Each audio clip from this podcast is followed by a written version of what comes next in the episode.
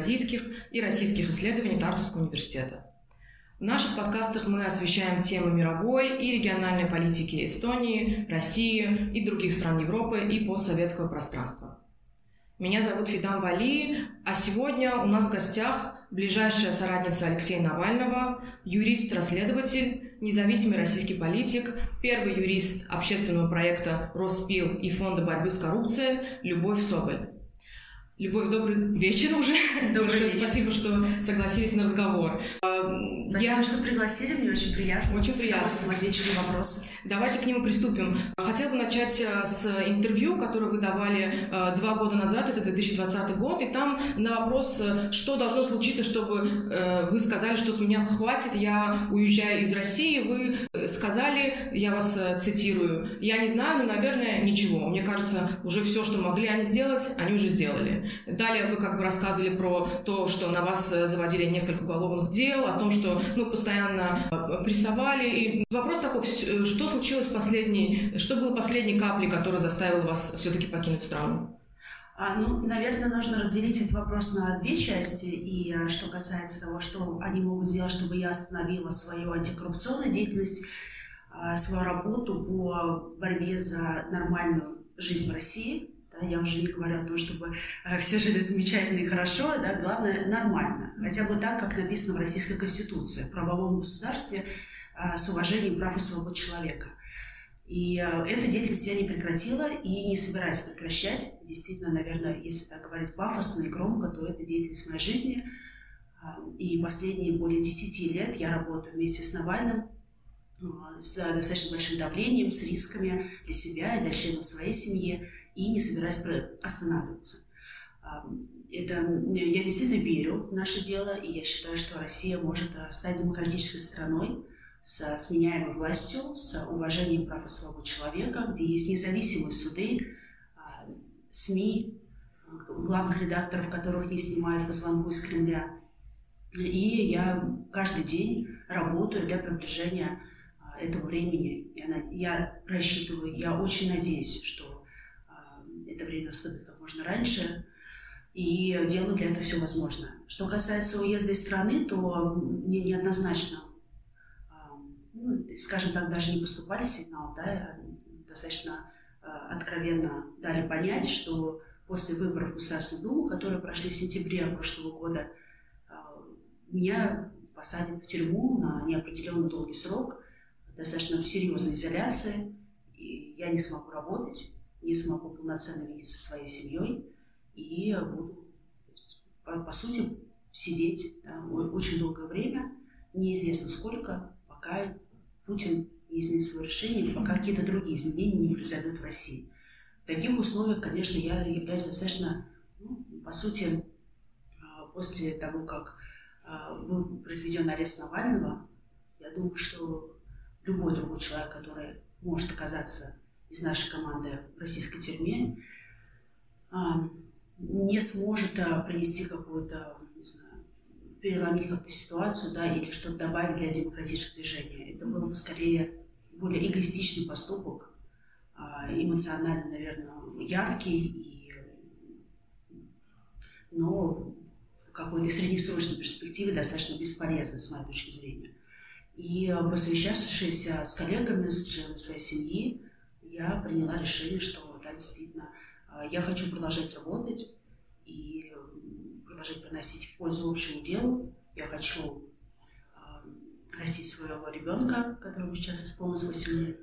И в таких условиях я не могу оставаться в России, потому что там был период примерно две недели, с которой нужно было решить. То есть, да, либо ты остаешься и после выборов тебя сажают, либо ты продолжаешь работать, но при этом вынужден покинуть страну. Выбора, выбора, скажем так, по сути, не было. Э, вот вы сказали, что на свободе вы э, можете принести гораздо больше пользы обществу, чем находясь ну, за решеткой, правильно? И что это был бы, конечно, эмоциональный поступок, но э, чисто исходя из того, насколько это логично, насколько это полезно, этого лучше не делать. А, на самом деле существует мнение такое, что поступок Навального, он, безусловно, храбрый, но то есть люди говорят о том, что на, поль, на свободе он принес бы больше пользы тоже. Что вы скажете по этому поводу? Я хочу сказать, что не стоит э, ни за кого принимать решения, осуждать каких-то людей или говорить, как было бы лучше. И вообще история не имеет сослагательного наклонения.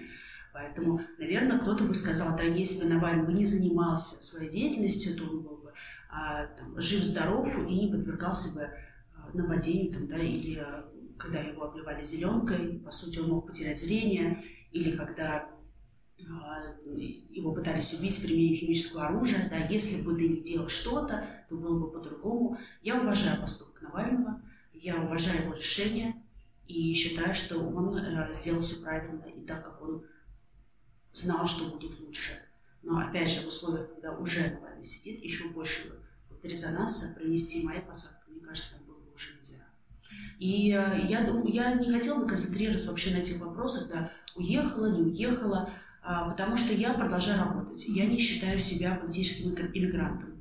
Я просто поменяла, да, я как для себя это формулировала, так я, так по сути я и живу. А, я поменяла более опасное место работы на менее опасное. Чувствую ли я себя в полной безопасности и чувствую ли, что ни моей семье, ни мне ничего не угрожает? Нет, абсолютно нет. Мы видели, что противников Путина а, и противников Кадырова, да, противников действующей российской власти – находят а, и пытаются убить или убивают даже за рубежом. Германии, да, все известные случаи со Скрипалями и так далее. Поэтому я в полной безопасности себя не чувствую, но, конечно, поэтому, но я продолжаю все равно работать. Поэтому я все равно остаюсь в политической повестке России, я все равно, а, как говорится, душой и мыслями, и сердцем а, всем остаюсь в России, и я не выключалась из политического российского контекста.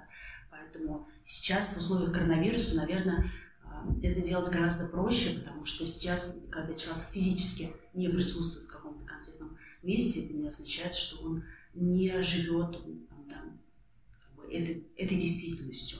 Можем привести пример там, и писателей, и журналистов, которые уехали достаточно давно, но которые все равно остаются с Россией. Например, Юлия Латынина вынуждена была покинуть страну из-за угроз стороны Евгения Пригожина, повара Путина, и она все равно остается одной из самых влиятельных российских журналистов, может быть, самой влиятельной, которая ежедневно выпускает свою политическую программу, обозревает происходящее в России, делает это очень точно, очень э, четко, да, и несмотря на то, что физически она в России какое-то время уже не живет. Поэтому это все зависит от человека. Кто-то, находясь в России, уходит во внутреннюю миграцию, старается абстрагироваться от каких-то проблем общества и не, не обращать внимания на то, что происходит в стране. А кто-то, живя за границей, все равно продолжает работать на прекрасную Россию будущего, как мы, это, как мы говорим, как формули, формулируем а, а, тот образ России, в котором мы все хотим жить. В России, где действуют законы. Хорошо, давайте тогда э, поговорим непосредственно о вашей деятельности. Вы э, являетесь на данный момент, правильно, юристом э, Фонда борьбы с коррупцией. А, формально, с формальной точки зрения нет, потому что фонд борьбы с коррупцией – это организация, которая была признана властями экстремистской, при том, что никакой экстремистской деятельности, конечно же, фонд борьбы с коррупцией не осуществлял, поэтому как таковой сейчас вот юрлица, да, как такового уже его нет, но при этом, конечно, как, бы, как движение, как команда Навального, как люди, которые борются с топ коррупцией в России, конечно, я остаюсь, оста, остаюсь я членом этого вы частично уже ответили, на самом деле, на мой вопрос, а, но другая часть заключалась в том, что, э, как вы сказали, то есть э, организация официально э, запрещена. А, то есть и, и до этого явно приходилось не сладко, то есть я смотрела репортажи, постоянно проводились какие-то обыски, арестовывали имущество, ну, было и так нелегко. После того, как официально организация, на организацию налагается запрет, как происходит ее деятельность? Как вы работаете? По сути, это новая политическая реальность, которую нас вытолкнули, в которой мы оказались. Действительно, есть такой водораздел да, до признания Фонда борьбы с коррупцией экстремистской организации и после. Э, до признания наших штабов Навального, Фонда борьбы с коррупцией экстремистскими организациями у нас были открыты более чем 40 региональных отделений штабов Навального. И их тоже с физическим, конечно, с физическим присутствием офиса, где работали люди, куда могли прийти сторонники, где там, проводились какие-то мероприятия, где лежала какая-то агитационная продукция. А, и сейчас эти офисы закрыты. То есть, а, наверное, из Европы это очень трудно понять, но по сути сейчас в России любой человек, который раздает листовку на мирный митинг или на участие в выборах по стратегии умного голосования, или а, а, он несет риск того, что правоохранительные органы, так называемые правоохранительные, да, то есть силовые структуры, скажут, что это участие в экстремистской деятельности до 6 до 8 лет лишения свободы, огромные сроки. Любой человек, который занимается обычной оппозиционной деятельностью, любой деятельностью в, в в сфере политики или каких-то социальных проблем, которая была бы неугодна Кремлю, может быть объявлен участником экстремистского сообщества, экстремистской организации. По сути, если бы мы оставили офисы после вот этого объявления властей нас экстремистами, это бы означало, что любой человек, который заходит в этот офис, по сути, там, формально может быть объявлен участником экстремистского сообщества, да, то есть даже человек, который, не знаю, пришел проверить интернет, mm-hmm. да, как работает, или что-то еще. То есть, по сути, нам пришлось закрыть любые офисы и отделения в России, и офлайн деятельность, политическая офлайн оппозиционная деятельность в России сейчас запрещена. Онлайн э, ее тоже стало тяжело вести, потому что наши ролики блокировали на Ютубе mm-hmm. во время выборов в Государственную Думу. Постоянно поступают запросы в социальные сети для блокировки наших аккаунтов, отдельных наших постов. И все равно мы чувствуем это давление, но офлайн деятельность в России, да, проведение мирных митингов, крупных акций протеста, а, раздача листовок, какие-то агитационные продукции. Сейчас а, всю эту деятельность признают вне закона, экстремистской, уголовной и так далее. Условия, конечно, сильно поменялись мы все равно продолжаем работать э, в политическом поле, мы все равно продолжаем выпускать расследования, мобилизовать сторонников, э, координировать их деятельность, э, вести просвещение да, и увеличивать там, наших сторонников и уменьшать риск Путина, рассказывать о том коррупции для россиян, но делать это, конечно, приходится в новых условиях. Э, ну, вы уже отметили, на самом деле, о том, что э, в онлайн-пространстве э, тоже работать не так легко, потому что, вот, например, в июле 2021 года был заблокирован сайт Навального, 47 других ресурсов. Тем не мой менее... сайт был заблокирован, при том, mm-hmm. при том, что мой сайт мы делали под компанию Государственную Думу, я объявляла о том, что я собираюсь баллотироваться и участвовать в выборах. На самом деле такой диссонанс, да? С одной стороны, нас объявляют экстремистами, а с другой стороны, мы хотели участвовать в выборах. Какие же экстремисты участвуют в выборах, да, то есть борются, собирают Экстремальные подписи. экстремисты. Да, экстремально ходят по квартирам и собирают каждую подпись а с этими, этими закорючками бюрократии, которые предусмотрены российскими законами. Да, то есть это в голове не укладывается. Мы, наоборот, всегда следовали и духу, и букву закона, а, и всегда очень четко относились ко всем правилам. А, но Путин играет не по правилам, он переписывает эти правила под себя, и законы правит под себя. Поэтому ну, мой, YouTube канал мой, сайт, мой сайт, да, мой сайт заблокировали, при том, что там была а, содержалась моя предвыборная программа, а, мои политические взгляды, а, моя биография и так далее. И там он был настолько выверен, что когда признали, было только разговоры, там начались разговоры, пресс-релизы о том, что фонд борьбы с коррупцией будет экстремистским, юристы посоветовали мне вычистить даже упоминание фонда борьбы с коррупцией с этого предвыборного сайта, чтобы написано, что был юрист, общественные проекты, а, законопроекты и так далее, чтобы это все было описано, но не было возможности да, формально придраться и заблокировать сайт. Но это не помогло, его все равно заблокировали, потому что это был обычный э, предвыборный сайт, как может сделать любой политик. Ничего экстремистского там не содержалось, конечно же. Все равно не помогло, заблокировали все скопом пачкой. Ну да, оппозиции явно нелегко. А вот, э, что, например, хотелось бы спросить про э, обычных рядовых жителей. Вчера, например, э, когда Алексей Навальный выступал в суде, э, он э, отметил то, что 300 тысяч человек э, сделали пожертвования в его фонд, и что после того, как его арестовали, со всеми этими людьми связывались, их всех вызывали на допрос, опрашивали, и, ну, как бы, чтобы сфабриковать по, по качественнее дело на него. Как вы думаете, после того, как э, то есть прессинг активно оказывается не только на оппозиции, но и на людей, которые об этом вообще не подозревали никогда, э, все-таки рейтинг э, или же уровень поддержки его все-таки можно выстоять, или это все-таки может повлиять на, на донаты и на то, насколько люди поддерживают э, Алексея Навального? Знаете, вот эта вся несправедливость, которую Путин творит в отношении и Навального, и нас – и любых людей, которые имеют оппозиционные или отлично от Кремля взгляды, даже которые не поддерживают нашу команду, а просто не согласны с той политикой а, обнищания населения, которую ведет Путин, а, с, тем бесправием, в котором сейчас находится каждый россиянин, независимо от своих взглядов, а, это человек, который рискует потерять работу да, и, и, или свободу, или что-то еще. Поэтому сейчас и после каждого, наверное, витка этих репрессий в отношении нашей команды, уровень нашей поддержки только увеличивался. А, и действительно уровень там, да, и пожертвований увеличился, и подписчиков в социальных сетях, и уровень распространения нашей информации и так далее. Люди, наоборот, мобилизуются и пытаются противостоять этому давлению со стороны государства. И наоборот, мы видим приток каких-то положительных комментариев, а, слов поддержки в сторону нашей команды.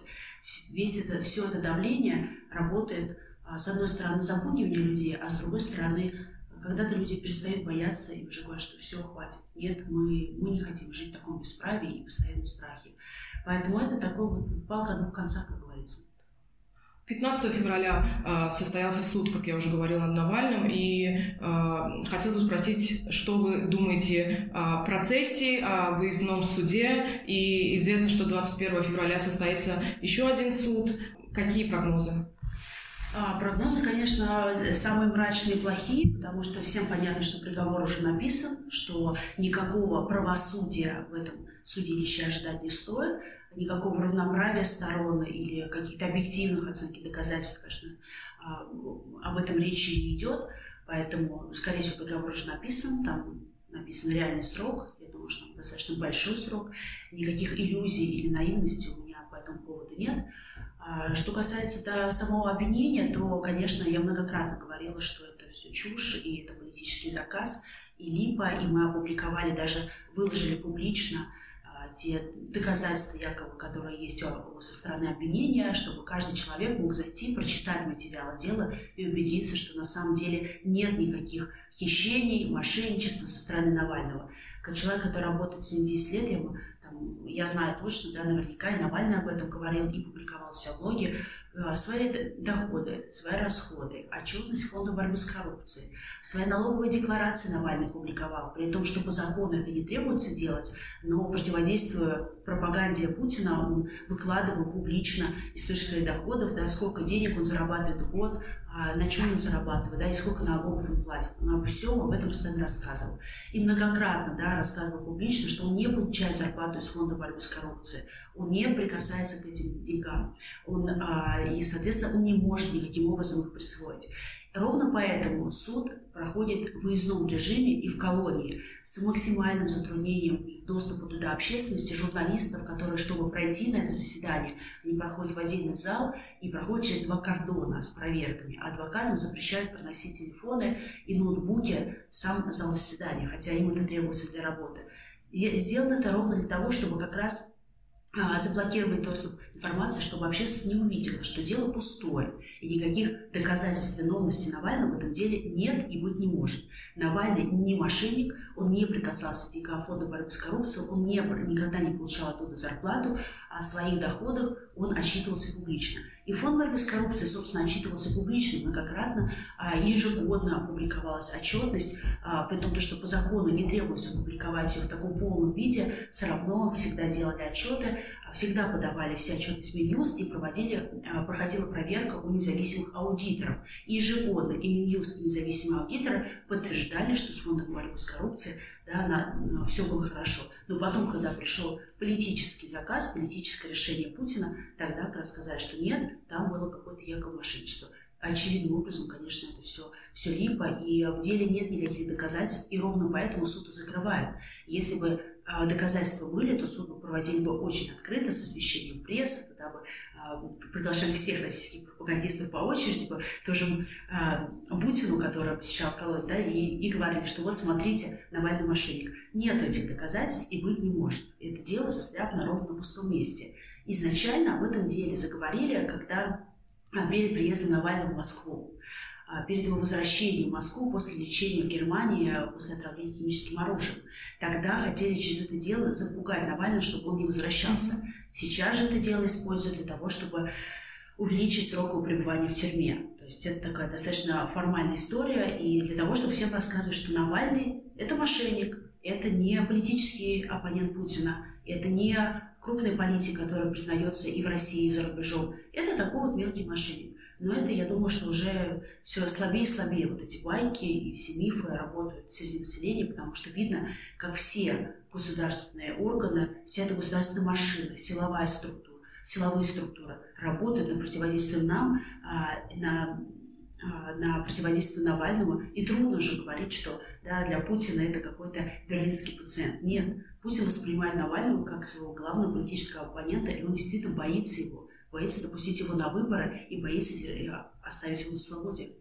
Хорошо, давайте представим гипотетически, что э, сегодня на дворе 2022 год, э, 16 февраля, Навальный и его партия избираются, и Навальный становится президентом. Что касается внутренней политики страны, тут все более-менее ясно. Какова будет э, политическая повестка в отношении внешней политики России? То есть что будет стоять в приоритете? Я хочу ответить, а, наверное, сначала в общем, а потом уже в частности. В общем, нам часто спрашивают, какая ваша политическая программа? И я на это всегда отвечаю, что ее можно очень легко найти, если забить в Google президентская программа Навального. Но там в основном а, внешняя политика. Внутренняя. Внутренняя, да. Там даже не политика, там скорее те реформы, которые он собирается проводить. Да в том числе уменьшение финансирования силового блока и э, силового аппарата, э, который сейчас э, является таким приоритетом для Путина. А, и перераспределение доходов именно в, а, и расходов в социальную сферу, в медицину, в образование. Это борьба с коррупцией и так далее. Это президентская программа, она опубликована до сих пор, мы ее не убирали. Я не уверена, что я не проверяла сейчас, я не уверена, что она открывается без VPN, но в Европе она должна открываться, да, она должна открываться Поэтому эти все положения и конкретные, да, и расчеты, и конкретные какие-то пункты, и общее положение, общее видение страны, это все опубликовано. У меня была опубликована тоже программа предвыборная когда я баллотировалась в Государственную Думу, поэтому все наши положения и идеи, они зафиксированы, они открыты а, и открыты для обсуждения в том числе. Что касается внешней политики, то, конечно, это а, то, что творит сейчас Путин, а, это не поддается какому-то разумному объяснению, это игра в геополитику, игра судьбами и жизнями людей, это постоянная напряженность и какое-то противостояние с НАТО, с Западом, и создание напряженности происходит достаточно искусственно. Нет никакой угрозы со стороны НАТО в отношении России, трудно предположить, что НАТО сейчас нападет на Россию. Путин специально а, раскручивает эту байку и миф через пропаганду, и а, для того, чтобы выторговать себе, оттянуть какие-то санкции, рассказать эту байку телезрителям, которые верят российской пропаганде, и получить какой-то дополнительный выгоду для себя. Поэтому, конечно, это построение нормальных партнерских отношений, в том числе с западными странами.